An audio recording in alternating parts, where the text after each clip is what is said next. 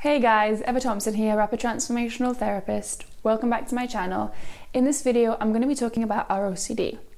I'm going to be talking about how it affected me, what I wish someone told me when I was suffering from it, why the thoughts feel so real, and just discuss why people get ROCD in the first place. Why do they suffer from these thoughts? So, for those of you who don't know or aren't sure, ROCD stands for Relationship OCD, and it's basically intrusive thoughts regarding your relationship, regarding whether or not you're with the right person, um, whether or not you love your partner enough, maybe whether or not they love you enough.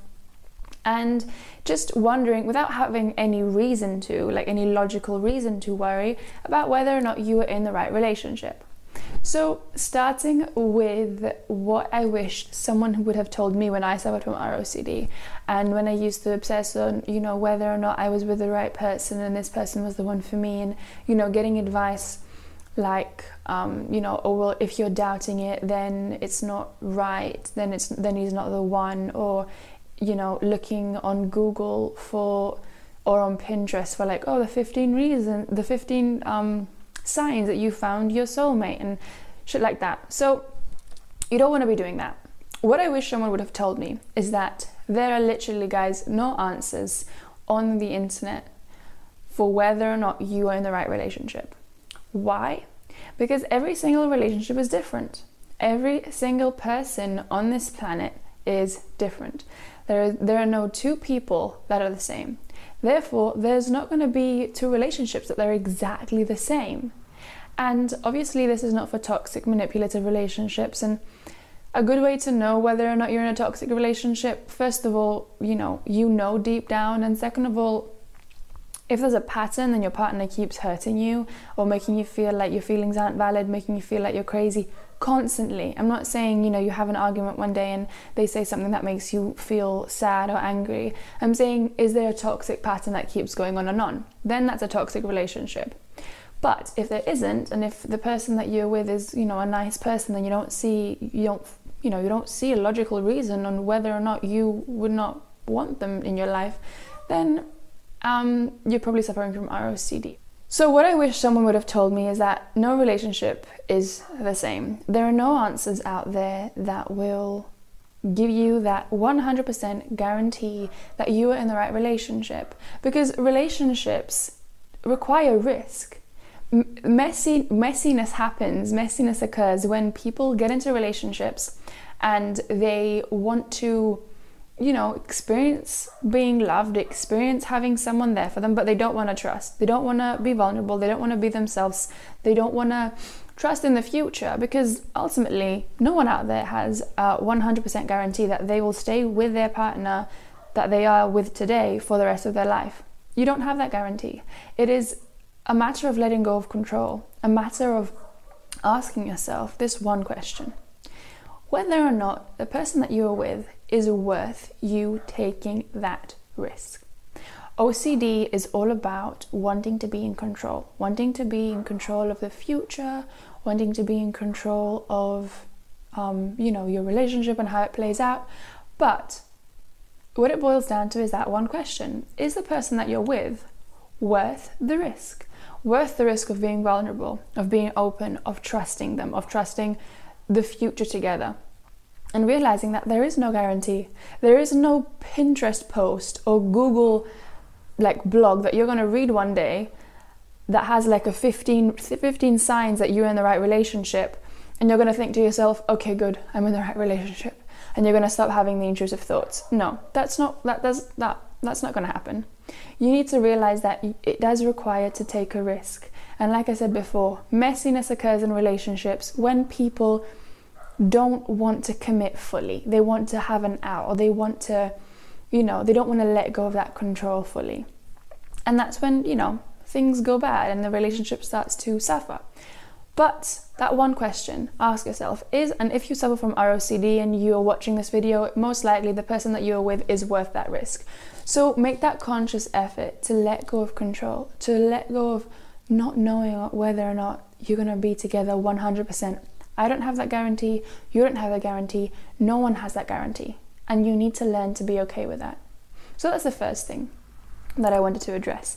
Secondly, I wanted to talk about why the intrusive thoughts feel so real. So people say to me, okay, well, you know, I love my partner, they're a really good person, they're really kind, but why do these thoughts feel so real then if they're not if they're not true? And how do I know it's not my intuition? The thoughts are real because you treat them as such. You try to reason with them. You try to fight them. You try you give them attention, right? Because like I've said in another video that I did recently, intrusive thoughts come to us over and over again, not because they're real, not because they're true, not because they hold any sort of significance. It's simply because of the emotional reaction that you have to that thought.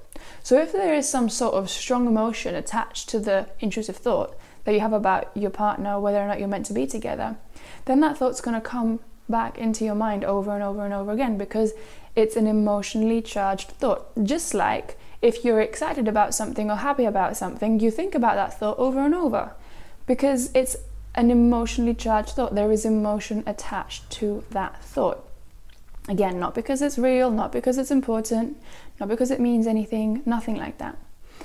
So, the reason the intrusive thoughts feel so real is because A, there is emotion attached to them, so they keep coming back, and B, because you, you try to reason with them, you treat them like they are real, and therefore they feel more and more real.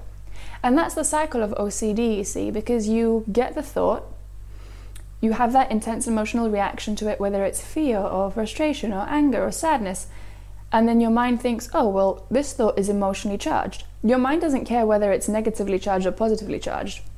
It's got intense emotion attached to it, so therefore it thinks it's important.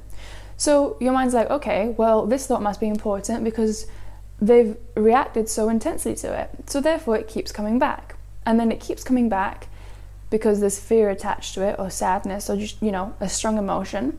And then you've got the piled up conscious emotions on top of that because you keep getting them. So, and then the more you try to reason with them, the more you try to talk yourself out of it or give yourself reasons of why, um, you know, you should be in this relationship and you do love your partner, the more the thoughts feel real. Again, not because they are real, but because you have tried to reason, reason with them. Sorry, you treat them like they're real, so therefore they feel more and more real. So, guys, just to recap, remember, ask yourself that one question Is the person that you're with today worth you taking the risk and not being certain about the future? If yes, then make that conscious effort every day to let go of that control, to be more trusting, to be more open, to be more vulnerable, and to trust in the future. But with also knowing that you don't have 100% guarantee that you are going to be together. Not with the person that you're with now, not if you get out of that relationship and you find someone else. You're just not going to have that guarantee. Neither do I, neither does anyone else. It's just part of life.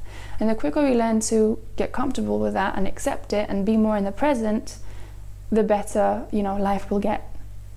First of all, second of all, remember, thoughts come into our mind over and over again, not because they're real, because they're emotionally charged. So try and stop treating the thoughts like they're real. Stop trying to reason with them. Stop trying to research because the answer is not on the internet. The answer is inside.